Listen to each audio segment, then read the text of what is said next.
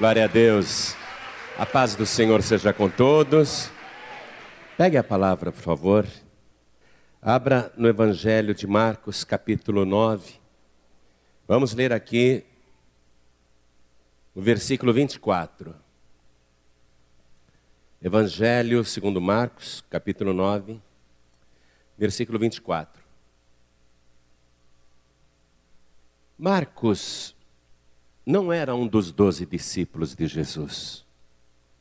Marcos era filho de um homem rico que tinha uma grande casa em Jerusalém e foi o pai de Marcos que emprestou aquela casa para Jesus celebrar a ceia com seus discípulos. E a primeira igreja cristã nasceu na casa do pai de Marcos. E como depois da ressurreição e ascensão de Jesus, os discípulos, bem como os irmãos e a mãe de Jesus se reuniam na casa de Marcos, ele pôde ouvir muitos testemunhos, muitos relatos. E ele era praticamente um adolescente naquela época. Quando da prisão e morte de Jesus, ele era um garoto.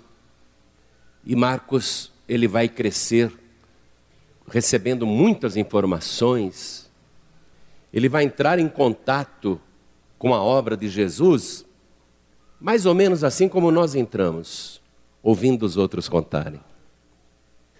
E é interessante que Marcos depois de ouvir tantos testemunhos dentro da sua casa, porque ali a igreja era dia e noite, né? Ninguém ia embora.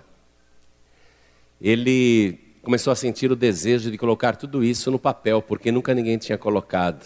Na verdade, não era um papel, era em papiros, eram em couros, e, enfim. Ele teve a ideia de escrever tudo que ele tinha ouvido. Foi o primeiro a ter essa ideia, hein? E Marcos foi o autor, sem saber, do primeiro evangelho que conta essas experiências maravilhosas. E ele andou muito com Pedro e com Paulo também. Depois se tornou um missionário, um pregador, se tornou uma pessoa importante na obra. E por andar muito com Pedro, ele pôde fazer esses relatos, ao mesmo tempo curtos e objetivos. E muito ricos. Por exemplo, o que eu vou ler aqui para você agora foi ele que transcreveu, provavelmente tendo Pedro como fonte. Então, diz assim, ó. Versículo 24. E logo o pai do menino, clamando com lágrimas, disse: Eu creio, Senhor. Ajuda a minha incredulidade. Amém? Eu vou ler de novo. E logo o pai do menino, clamando com lágrimas, disse: Eu creio, Senhor, ajuda a minha incredulidade. E agora eu leio de novo e cada pessoa que está comigo aqui na sede da Paz e Vida repete em seguida. Vamos lá. E logo, o pai do menino, clamando com lágrimas, disse: Eu creio, Senhor, ajuda a minha incredulidade. Amém? Eu gosto tanto desse versículo, porque mostra justamente a contradição humana de declarar que crê mas no fundo, no fundo, sabe que a sua fé é frágil demais, cheia de dúvidas, não é? Eu gosto dessa passagem e gosto do milagre que aconteceu aí, e já já nós vamos destrinchar isso, porque essa passagem bíblica é um poço de sentimentos, com sentimentos assim, o mais contraditório possível. Você vê conflitos sentimentais, confrontos sentimentais, dores emocionais. Mas eu queria perguntar o seguinte: você acredita que esta passagem que Marcos nos trouxe, você acredita que isso de fato aconteceu? Que tinha o pai de um menino chorando na frente de Jesus e ao mesmo tempo dizendo: Eu creio, mas me ajuda na minha incredulidade. Quem acredita que isso é verdade? Levante a mão. Então vamos dar a melhor salva de palmas para esta palavra. E enquanto você aplaude, abra tua boca e diga glória a Deus. Isso, aplaude. Diga glória ao teu nome, Senhor. Diga com fé, diga com vontade. Diga glória, glória, glória ao teu nome. Faz esse glória sair das tuas entranhas. Não tenha vergonha não. Glorifica, solta a tua voz. Oh, glória ao teu nome, glória, glória, glória. Isso vai por tua conta. Pai querido, todos nós temos este conflito. Acreditamos duvidando Precisamos, precisamos que o Senhor nos ajude na nossa incredulidade. Aumente a nossa fé. Vem com teu espírito, Senhor. Vem nos ensinar, vem nos fortalecer. Tome a boca do pregador. Envia a tua palavra agora para cada pessoa aqui presente, para quem está ouvindo à distância. Envia a tua palavra com poder e autoridade e que a tua palavra vá e prospere naquilo para o qual está sendo enviada, em nome do Senhor Jesus. Diga amém, Jesus. Poder se assentar, por favor. Vamos fazer o seguinte. Vamos ler desde o versículo 14, com uma caneta na mão, e a gente começar a identificar os conflitos emocionais, as relações pessoais, o sofrimento das pessoas e outros sentimentos que afloram nessa passagem. Vamos começar a ver aqui o que as pessoas sentiam, o que os discípulos sentiam o que Jesus sentiu naquela hora, o que o pai do menino sentia e o que o próprio menino sentia, e mais ainda, o que os demônios sentiram. Então vamos lá, a partir do versículo 14. E quando se aproximou dos discípulos, quer dizer, Jesus, ele estava se aproximando dos discípulos e era de manhã, muito cedo. O dia praticamente tinha acabado de nascer. E Jesus estava descendo de um monte, onde ele passou a noite, em oração e revelação com Pedro, Tiago e João. Jesus desce daquele monte e vê os discípulos rodeados por uma grande multidão e está tendo um alvoroço, uma discussão, uma disputa, gente falando alto, gente protestando, e aquele povo, o povo do Oriente, eles podem estar dizendo eu te amo, mas o som que sai é muito diferente. É como se dissesse: Eu vou te arrebentar a cara. É, o jeito deles falarem assusta. Às vezes eles estão fazendo uma gentileza, mas dá a impressão que estão brigando. Então você imagina que alvoroço que muitos orientais juntos podem causar, principalmente quando estão discutindo, disputando, falando alto, gritando. É um tumulto só. E Jesus viu esse tumulto. E quando Jesus se aproximou dos discípulos, viu ao redor deles grande multidão, era muita gente. E alguns escribas que disputavam com ele. Estava tendo um debate entre os escribas e os discípulos de Jesus. nove discípulos de Jesus, porque Pedro, Tiago e João tinham subido com ele no monte. Então está tendo um debate. Os escribas, provavelmente, estão afrontando aqueles nove discípulos, ofendendo-os, dizendo até que eles não têm poder nenhum e nem são de Deus e que eles não sabem de nada, que são os iletrados, que eles são pescadores rudes, que eles não conhecem a Torá, que não conhecem a lei de Moisés, nem os profetas, porque os escribas, ao contrário dos discípulos de Jesus, eram altamente preparados.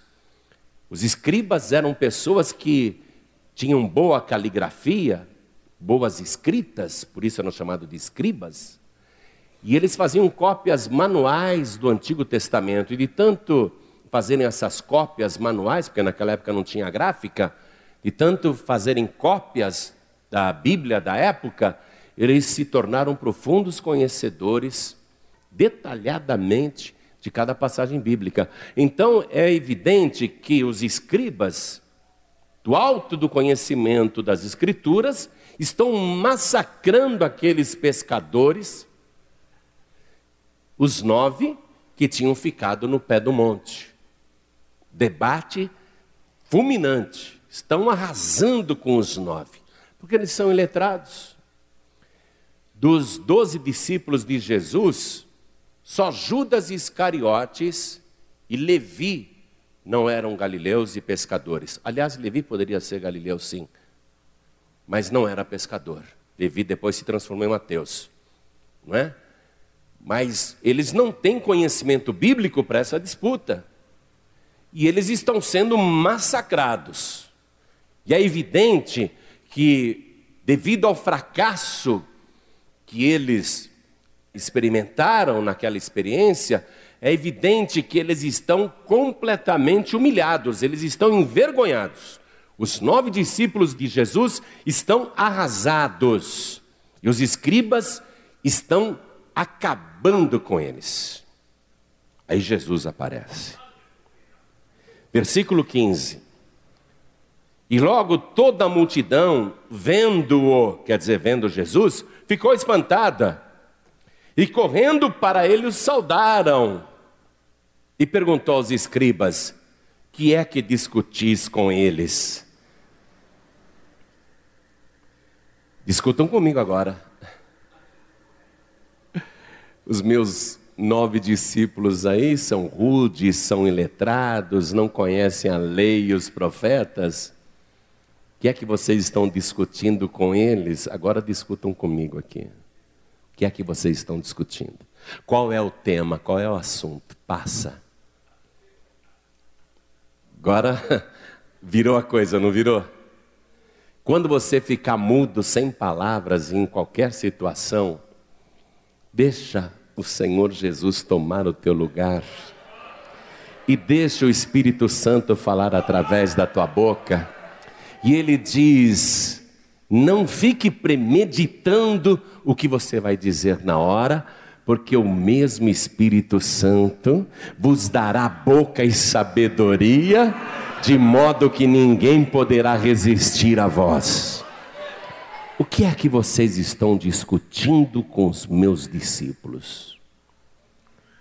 Engraçado que os escribas não abrem a boca agora, pode olhar. Eles não falam absolutamente nada. Se calaram. Versículo 17. E um da multidão respondendo disse: Mestre, Trouxe-te o meu filho que tem um espírito mudo. E este, onde quer que o apanha, despedaça-o, e ele espuma e range os dentes e vai se secando. E eu disse aos seus discípulos que o expulsassem e não puderam. Enquanto Jesus estava lá no monte, com Pedro, Tiago e João, e os nove ao pé do monte, Chegou este homem com o seu filho que tem um espírito mudo. E ele pediu para os discípulos de Jesus: libertem o meu filho. E provavelmente os discípulos tentaram e viveram uma experiência frustrante. Pior coisa que tem é essa frustração de você orar por alguém e nada acontecer. E ali, no caso, era a tentativa fracassada de expulsar o demônio do menino. Quer dizer que o diabo estava levando a melhor. Os discípulos foram envergonhados diante da multidão. E olha que Jesus tinha dado para eles poder e autoridade para expulsar demônios, para curar doentes. Mas agora eles não conseguiram e fracassaram e estão sendo massacrados. Até o diabo está sapateando em cima deles. E vem o homem e diz: Eu pedi para os seus discípulos expulsarem o demônio desse espírito mudo que o meu filho tem e eles não puderam. Os discípulos estão com sentimento de derrota, de fracasso, estão envergonhados, estão humilhados. Os escribas até então estavam com aquele orgulho, aquela soberba, devido à cultura que eles tinham, se calaram agora, mas continuam esperando o desfecho daquela história, porque os escribas, inimigos de Jesus, eles querem ver o fracasso de Jesus agora.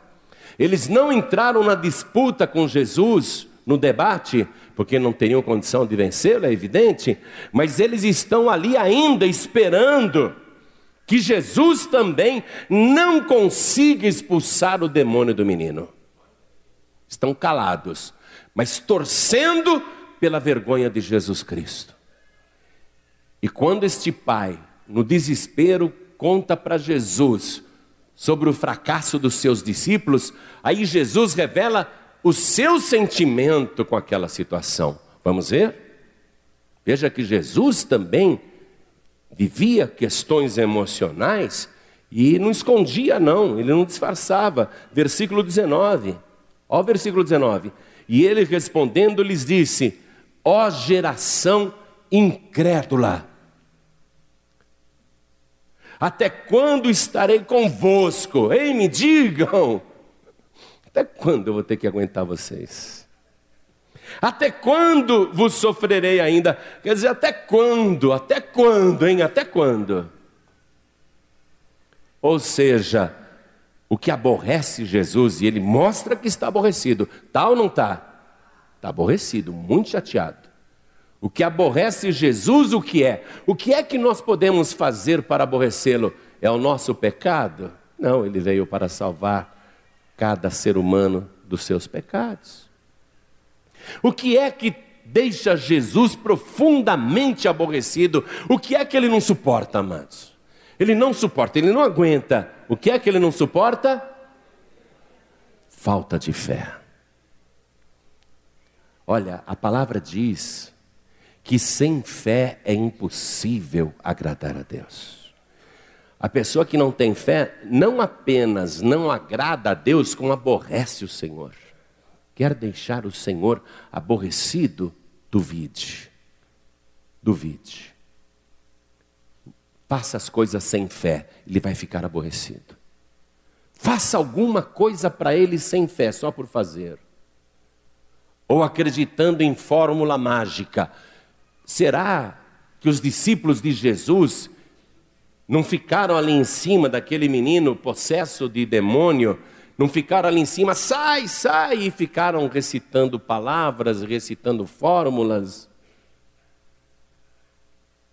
Ou será que eles, naquele momento, não tentaram nenhum ritual? Ih, não está saindo não, vamos fazer tal coisa. O que será que eles fizeram?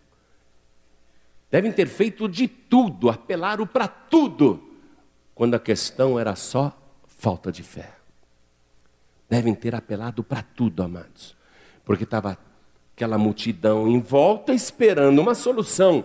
Então eles tentaram de tudo, e quanto mais eles tentaram de tudo, menos a fé cooperava com eles. Toda vez que você tentar de tudo, achando que isso é prova de fé, você está dando uma prova de incredulidade para Deus. É aquela pessoa que reza para um santo, esse não deu certo, deixa eu tentar esse outro. Agora esse outro, agora esse outro. Esgota todos os padroeiros. Aí começa a apelar para anjo, para arcanjo. Aí vai e apela para entidades. Aí vai e apela para simpatias. A pessoa acha que está demonstrando fé, quando na verdade está mostrando incredulidade. Aí Jesus diz: trazei-mo. Manda trazer o problema para ele. Versículo 20: E trouxeram-lhe. E quando ele o viu, logo o espírito o agitou com violência, e caindo o endemoniado por terra, revolvia-se espumando começou a ter um ataque na frente de Jesus. A multidão se assustou naquela hora. Mas na verdade, quem está realmente assustado, apavorado é o demônio. Porque agora não é um discípulo que está na frente dele, é o Senhor dos Senhores, é o Rei dos Reis. Discípulo pode fazer muita coisa, mas o mestre, quando o mestre aparece, é porque a coisa vai ser resolvida. Então o espírito que estava no garoto já se agitou, ficou apavorado. Não, não, o inferno viu que a coisa ficou feia para o lado dele. O inferno estava naquele corpo desde que ele, o jovem, era criança. Acompanhe comigo. Versículo 21. E Jesus perguntou ao pai dele: Quanto tempo há que lhe sucede isto? E ele disse-lhe: Desde a infância. Quer dizer que o diabo não respeita a criança? Claro que não. Não respeita ninguém. Estava lá desde a infância. O diabo pode agir numa criança? Evidentemente que sim. E a criança tem muito mais sensibilidade do que um adulto. Muitas vezes a criança vê coisas que os adultos não veem. E muita gente até diz: é imaginação infantil, é fantasia infantil. Criança vê coisas, tem sensibilidade. E olha só, desde a infância, esse espírito maligno estava nesse menino. Agora vamos analisar o seguinte: o menino era o tempo todo possesso? Não. Tinha momentos de lucidez. E quando ele estava lúcido, o que, que este menino carregava com ele mesmo? Uma série de complexos, de traumas, de medos, de pavores. Como que era a cabeça desse garoto, que agora é um moço? Como que era a cabeça dele? Arrebentada, amados. Uma pessoa emocionalmente destruída, uma pessoa já tão sofrida, uma pessoa que já padeceu tanto, apesar da pouca idade, já tem uma carga de sofrimento enorme. Olha aqui, ó, está precisando de cura espiritual, mas também precisando de cura interior. Esse menino precisa de tudo, porque desde a infância lhe acontece isso. Jesus fez a pergunta para o caso ficar bem detalhado. O próprio pai diz: desde a infância. Versículo 22, olha o que esse pai diz. Jesus, muitas vezes esse espírito imundo tem lançado o meu filho no fogo e na água. Olha aí, ó. Para o destruir. Como que é a vida desse pai? Qual é a imagem, a lembrança mais horripilante na memória desse pai? Meu filho pegando fogo, meu filho morrendo afogado. Esse pai tem pesadelos com as cenas que ele já teve que acudir o filho, de ver o filho cair em cima do fogo e as vestes incendiarem esse pai, ele não consegue dormir à noite, de preocupação com o filho. Ele sabe que o filho é perseguido. Ele sabe que o demônio tenta destruí-lo, não é de hoje. Esse pai tem pavor. Esse pai tem muito medo. Como que é a cabeça desse pai? Destruída também. A cabeça deste homem está despedaçada. Ele se sente incapaz de proteger o seu filho. E ele se sente culpado quando o filho dele cai na água e fica se debatendo, morrendo afogado, mesmo quando não tem muita água por perto. Esse pai, ele não pode descuidar um minuto do filho. Desde a infância, ele está o tempo todo assim. Esse homem não pôde viver, esse pai não pôde viver. Desde a infância, ele tem que ficar de olhos bem abertos. Esse homem não dorme à noite, esse homem não tem paz. Ele está dando testemunho para Jesus. É muito sofrimento, há muitos anos, há muitos anos, sofrimento para o filho e sofrimento para esse pai. Continuando aqui, olha o que ele diz no versículo 22. Mas, se tu podes fazer alguma coisa, tem compaixão de nós e ajuda-nos. Você vê que esse homem, ele faz um pedido na condicional, porque ele já não tem certeza se Jesus pode. Porque os discípulos dele não puderam.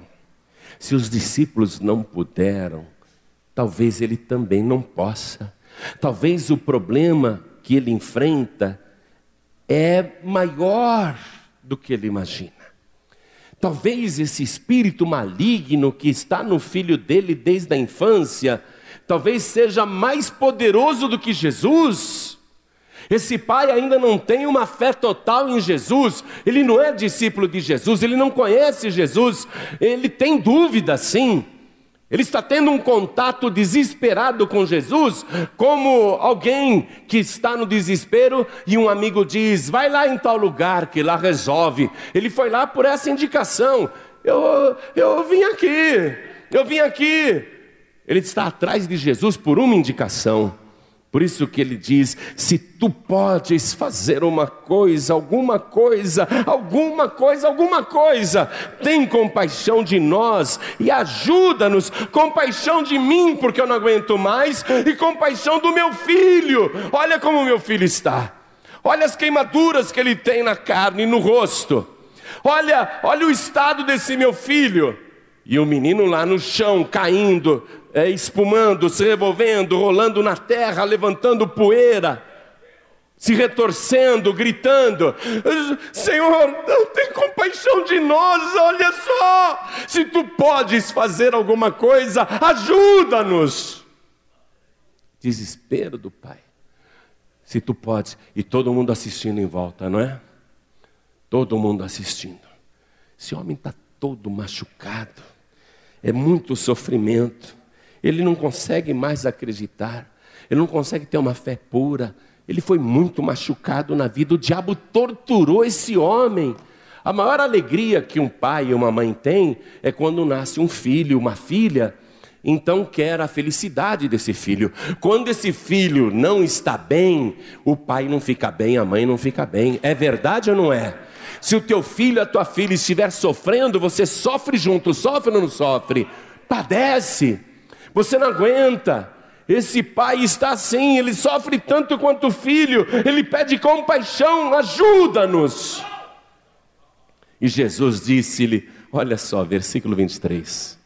Circula esse versículo. O que aconselhar para uma pessoa que está tão abalada emocionalmente, que está tão descrente, uma pessoa que está tão abatida? Porque esse homem, ele tem desespero, ele tem frustração, ele tem desânimo, ele tem tudo ali junto, não é?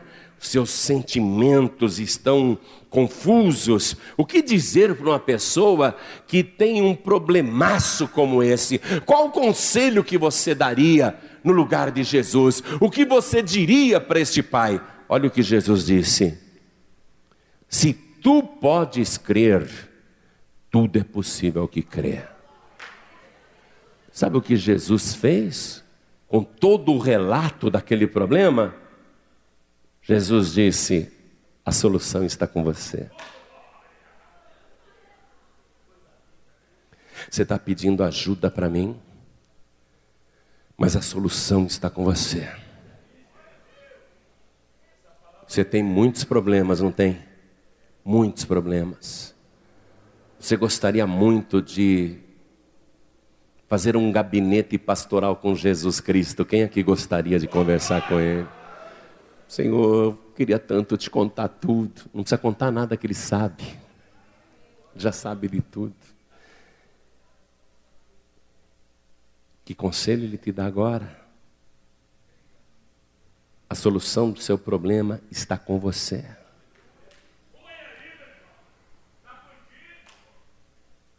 Nesse momento, você não precisa buscar a tua bênção em outro lugar. Não precisa recorrer a santos, santa, entidades, espíritos, padroeiros e padroeiras.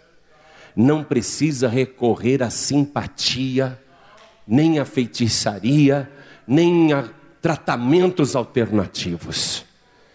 Ele conhece o teu problema, sabe da tua dor, do teu sofrimento, e hoje Ele está mandando essa resposta para você. Se você pode crer, tudo é possível para você. Se você pode crer, o milagre está contigo. A solução do teu problema está com você a solução deste negócio, o fim deste sofrimento está com você. Você não precisa buscar em outro lugar, a solução deste problema está aqui. Se tu podes crer, não se ele pode, mas se você pode crer. Se tu podes crer, tem que crer eu disse a você: o que deixa o Senhor aborrecido é falta de fé. O que deixa o Senhor aborrecido é incredulidade. E Ele está dizendo para você: pare de choramingar. Pare de lamentar a tua sorte. Creia com todo o teu coração, porque tudo é possível ao que crê. Levante a tua cabeça, abre a tua boca, profetiza, porque tudo é possível ao que crê. A resposta, a solução está dentro de você. De você tirar a falta de fé, de você tirar esse abatimento, esse desânimo. Deus sabe o quanto o diabo tem te massacrado. Deus sabe o quanto os religiosos têm te humilhado. Deus sabe tudo que você passou até hoje, desde a tua infância, Ele conhece toda a tua dor e todo o teu sofrimento. Mas Ele não quer que você fique nesse abatimento e nem olhando para os próprios pés. Ele está dizendo para você: levante a tua cabeça e creia porque tudo é possível a você que crê, a você que tem fé. Tudo, ele não disse uma coisa ou outra, tudo é possível que crê. Ah, mas eu tenho uma doença incurável. Que eu saiba, dentro desse tudo está tudo incluído, inclusive a tua saúde inclusive o teu problema, inclusive a tua família, inclusive o teu trabalho, tudo, inclusive as tuas dívidas. Tudo, tudo é possível que crê. Tudo, ele não excluiu absolutamente nada. Eu sinto que o Espírito Santo já está operando milagres aqui nesta noite. Pessoas são curadas, abençoadas, libertadas, só de ouvir e crer. E você está ouvindo, e tudo é possível que crê.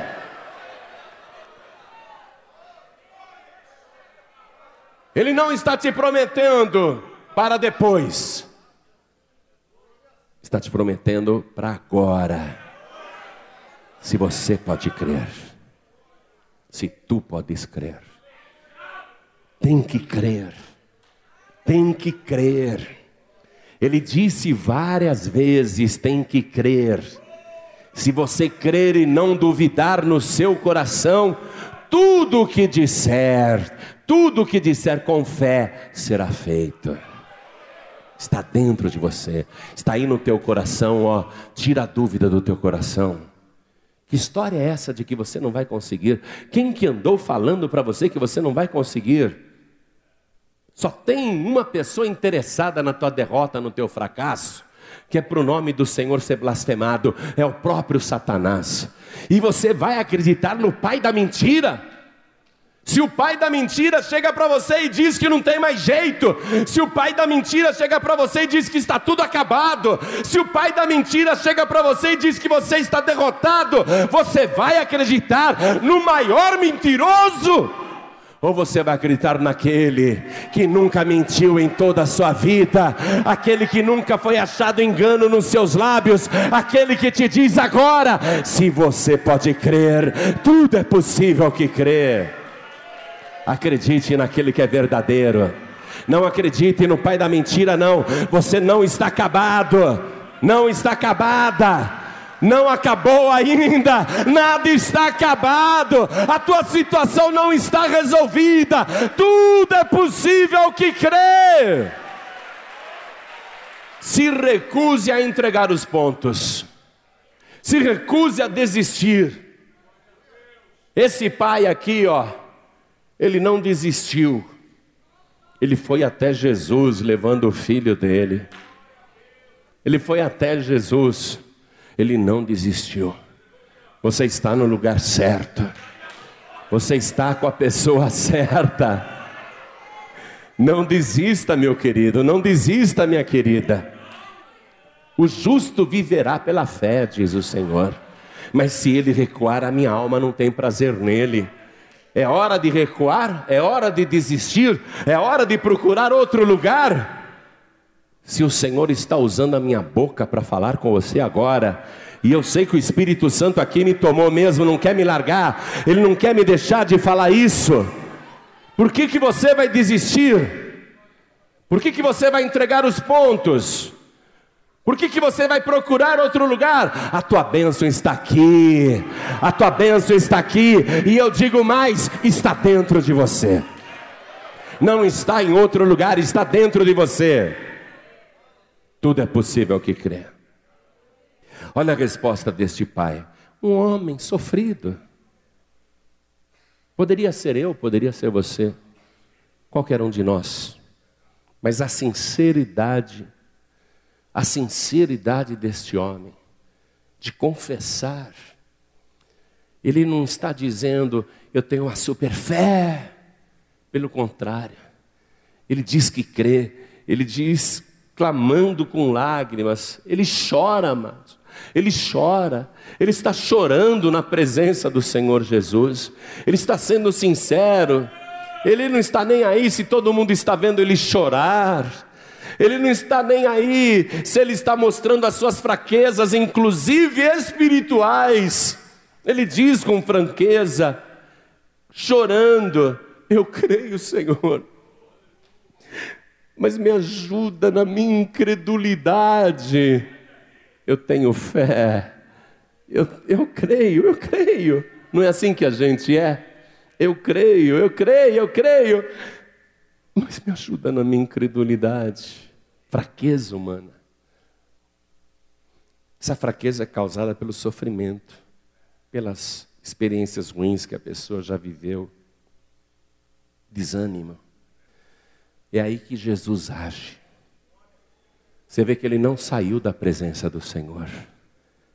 Ele não virou as costas e foi embora. Ele não disse: Eu não aguento mais, eu desisto. Ele não deixou o filho dele lá. Ele continuou na presença do Senhor, chorando. E Jesus, vendo que a multidão concorria, e será que ele vai conseguir? Os discípulos fracassaram, será que ele vai conseguir? Porque até agora ele não fez nada, hein? O menino já está rastejando aí há um tempão, está espumando há um tempão, está gritando, urrando há um tempão. Esse menino está se contorcendo, rolando no chão há um tempão, até agora Jesus não fez nada. Às vezes parece que ele não faz nada, né? Mas ele tem a hora certa para agir. Quando você está na presença dele, você pode até confessar a tua incredulidade, mas continua na presença dele. Continua na presença dele. Confessa a tua fraqueza, não tem problema, chora, mas não sai da presença do Senhor Jesus. Chora aos pés do Senhor, mas não sai da presença dEle. Então Jesus Cristo age. Continuando aqui. E Jesus, vendo que a multidão concorria, repreendeu o espírito imundo, dizendo: Sai dele e não entres mais nele. Tem que dar essa ordem, sabia? Quando expulsa um demônio, tem que dar essa ordem. Porque se você falar sai, ele vai e volta. Tem que falar sai e não entre mais. Sai e não entre mais. Diabo não pode ficar usando a tua casa como se fosse dormitório. Sai a hora que quer, volta a hora que quer. Faz a mesma coisa com seus filhos com a sua família. O diabo tem que saber que a coisa é assim. Tem que deixar bem claro. Tem que falar claramente com ele. É como, por exemplo, expulsar demônios e não mandar o demônio para o abismo. Tem que mandar para o abismo quando expulsa. Não é só dizer saia. Porque ele sai, vai lá na calçada, fica esperando a pessoa sair. Tem que ser claro. Ora pelo teu filho, pela tua filha pelo teu marido, pela tua mulher. Ora para o que for, pelo teu trabalho, pela tua vida profissional, pela pessoa amada. Se a pessoa está perturbada, expulsa, expulse e seja claro com o diabo: diabo, sai e não volte nunca mais. Não retorne, porque você não tem autorização para voltar. O diabo tem que obedecer, amados. Se você falar em nome de Jesus, você está pondo uma ordem clara. O diabo não vai ter peito de transgredir, porque ele não é maluco. Ele pode ser doido, mas não é maluco, não. Ele não transgride, ele não afronta Jesus. Por isso que o diabo ficou apavorado, ó. Até o diabo, não, o diabo deve ter muito trauma também, né? O diabo deve ter muito trauma. Primeiro, querer ser grandão, querer ser Deus. Ele é megalomaníaco. O diabo ele tem uns delírios assim de grandeza. O diabo, o diabo é doido, né? Ele, ah, ele pensa que pode. Mas ele deve ter cada frustração também. Mas o diabo tem que ficar frustrado é na tua vida. Não é o diabo que vai frustrar você, é você que vai deixar o inferno inteiro frustrado. O inferno tem que saber que com você não dá, não, porque você não desiste você continua na presença do Senhor. Você não é uma pessoa que vive se queixando, lamentando, se considerando um coitadinho, uma coitadinha. O diabo tem que saber que você é mais do que vencedor em Cristo Jesus. O diabo tem que ficar lamentando lá no inferno e declarando para os colegas dele: Ó, oh, com aquela pessoa não dá, não, viu? Porque ela é firme com Jesus Cristo, ela é firme de verdade. Eu já tentei derrubar ela de todo jeito, mas foi ela que me derrubou. Eu tentei colocar ela no pó, mas foi ela que me colocou no chão. O diabo tem que dar testemunho lá no inferno acerca da tua vida.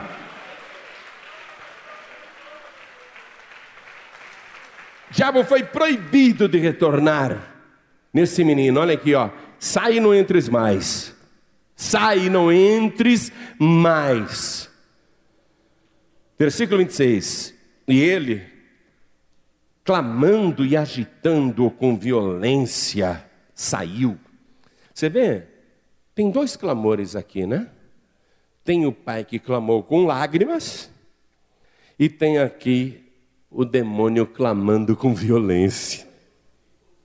Quando você clama com lágrimas, o diabo ele clama de dor. É, você chora, mas depois você vai rir, amém?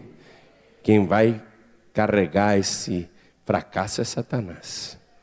Ele clama, agita com violência, diz aqui a palavra, e saiu. E ficou o menino como morto, de tal maneira que muitos diziam que estava morto. Muitos quem? Os escribas. Está vendo? Olha aí. Os discípulos não conseguiram. Por que são os ignorantes e letrados? E aí a prova, ó, nem o mestre deles conseguiu, o menino está morto, morreu. E é bem capaz até que morreu mesmo, sabia? É bem capaz que o diabo falou: Eu saio, mas eu mato esse menino. Eu saio, mas eu mato ele. Sempre tentei matá-lo desde a infância. Eu saio, mas eu mato. Se não é para nunca mais voltar, eu mato. Se ele não é meu, não vai ser de ninguém. Pode ser que o menino morreu mesmo, porque estava como morto. Mas mesmo que ele estivesse morto, diante dele estava o dono da vida, o autor da vida. Ele pega o menino pela mão e o levanta, e todo mundo dá aquele glória. Toda a multidão começa a louvar a Deus. O pai para de chorar na mesma hora, e o menino que era mudo começou a falar pela primeira vez na sua vida. Começou a falar com seu pai. Foi lindo, foi lindo, foi lindo. Naquele momento, cessaram todos os traumas, dores e sofrimentos. Acabou tudo, por ação direta do Senhor. Nunca mais, escute o que eu vou te dizer, nunca mais aquele menino teve um ataque. Nunca mais o demônio entrou nele. Nunca mais ele foi jogado no chão. Nunca mais ele espumou, nunca mais rangeu os dentes. Nunca mais aquele pai teve medo de que o filho fosse jogado no fogo. Nunca mais aquele pai teve medo que o seu filho fosse se perder, porque o milagre que Jesus operou foi definitivo, foi poderoso, foi de uma vez por todas. A vida deste homem está começando agora, a partir do momento que ele teve um encontro verdadeiro com Jesus. A vida daquele filho começou agora, a partir do momento que ele teve um encontro verdadeiro com Jesus. Como é que a vida de uma pessoa pode mudar definitivamente? A partir de um encontro real com o Senhor Jesus. A minha vida só mudou quando eu tive um encontro real com Jesus Cristo. Quando eu entreguei minha vida para Ele. Aí minha vida mudou. Eu gostaria que toda a igreja ficasse de pé agora. Hoje aqui, meu querido e minha querida, você pode ter um encontro verdadeiro, poderoso, real com o Senhor Jesus. Colocar a tua vida nas mãos dele. Viver essa experiência única e particular. Para ele trabalhar, ó, na tua mente, na tua memória, no teu espírito, tirar das tuas lembranças essas experiências ruins de fracasso, de derrota, de sofrimento. Você pode estar até como aquele pai, abatido, abatida, desanimado, desanimada por causa de tanta dor que você já viveu. Mas se você colocar a tua vida diante do Senhor Jesus, você vai viver essa experiência real com Ele. Ele vai operar uma cura poderosa, que vai envolver todas as áreas da sua vida. Ele vai curar o teu coração, por mais machucado e despedaçado que esteja. Ele vai fazer uma limpeza aí na sua mente, na sua memória. Ele vai purificar a sua alma ele vai arrancar toda a raiz de amargura, Ele vai tirar todos os vícios que atrapalham. Talvez o seu demônio seja a cocaína, talvez o seu demônio seja o crack, o jogo, talvez o seu demônio seja o fracasso financeiro, ou uma vida sentimental destruída. Talvez o teu demônio esteja aí te assombrando e você diz: Eu não aguento mais, mas eu quero uma solução definitiva do Senhor Jesus. Quero colocar a minha vida diante dele para ele operar, para ele fazer a obra completa. Aí você deixa ele agir, deixa que ele sabe como fazer. Os discípulos não sabiam como fazer, mas Jesus sabia como fazer. O menino podia até estar morto naquela hora, mas Jesus o pegou pela mão e o levantou.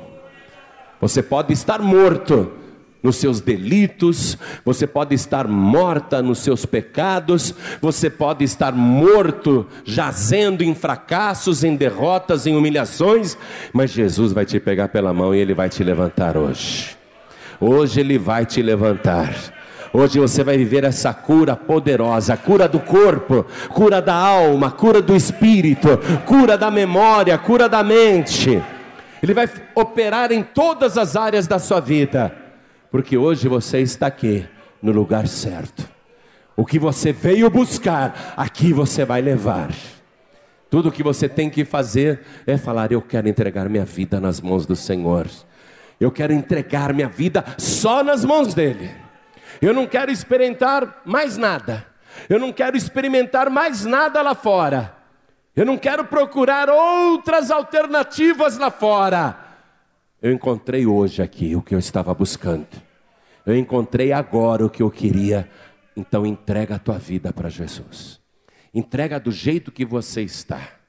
Não precisa se envergonhar de nada, não. Venha do jeito que você está, porque Ele é especialista em transformar vidas. Uma coisa interessante que eu acho é que Jesus, ele, ele declarou isso.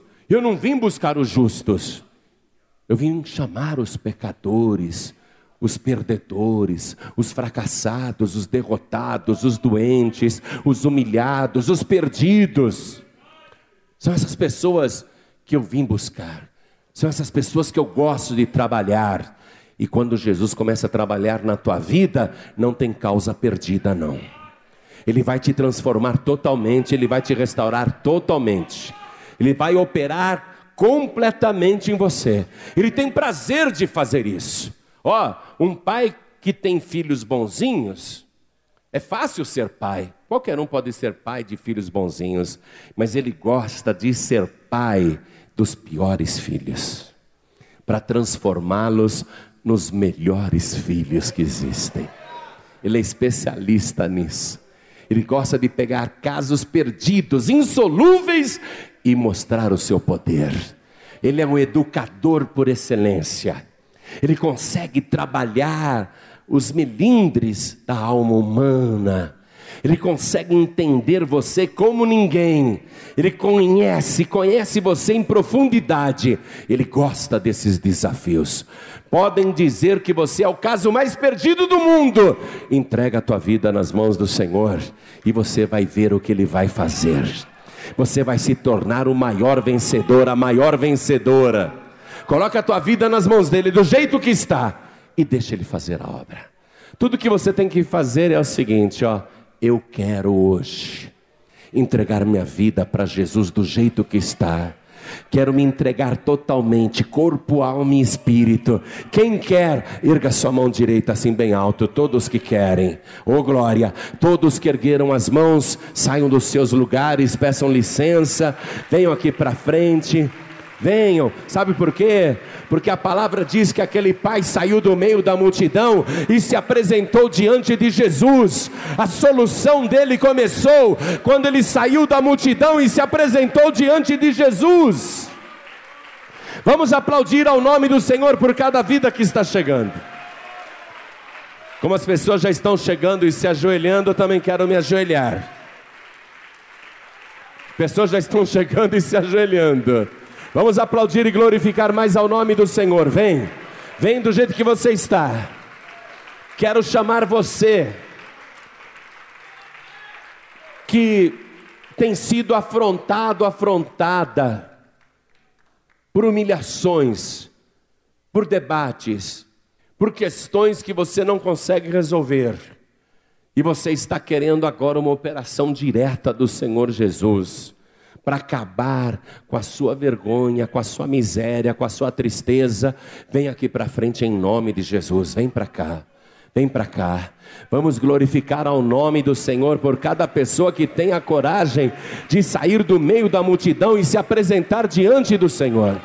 Vamos dar uma grande salva de palmas para o Senhor.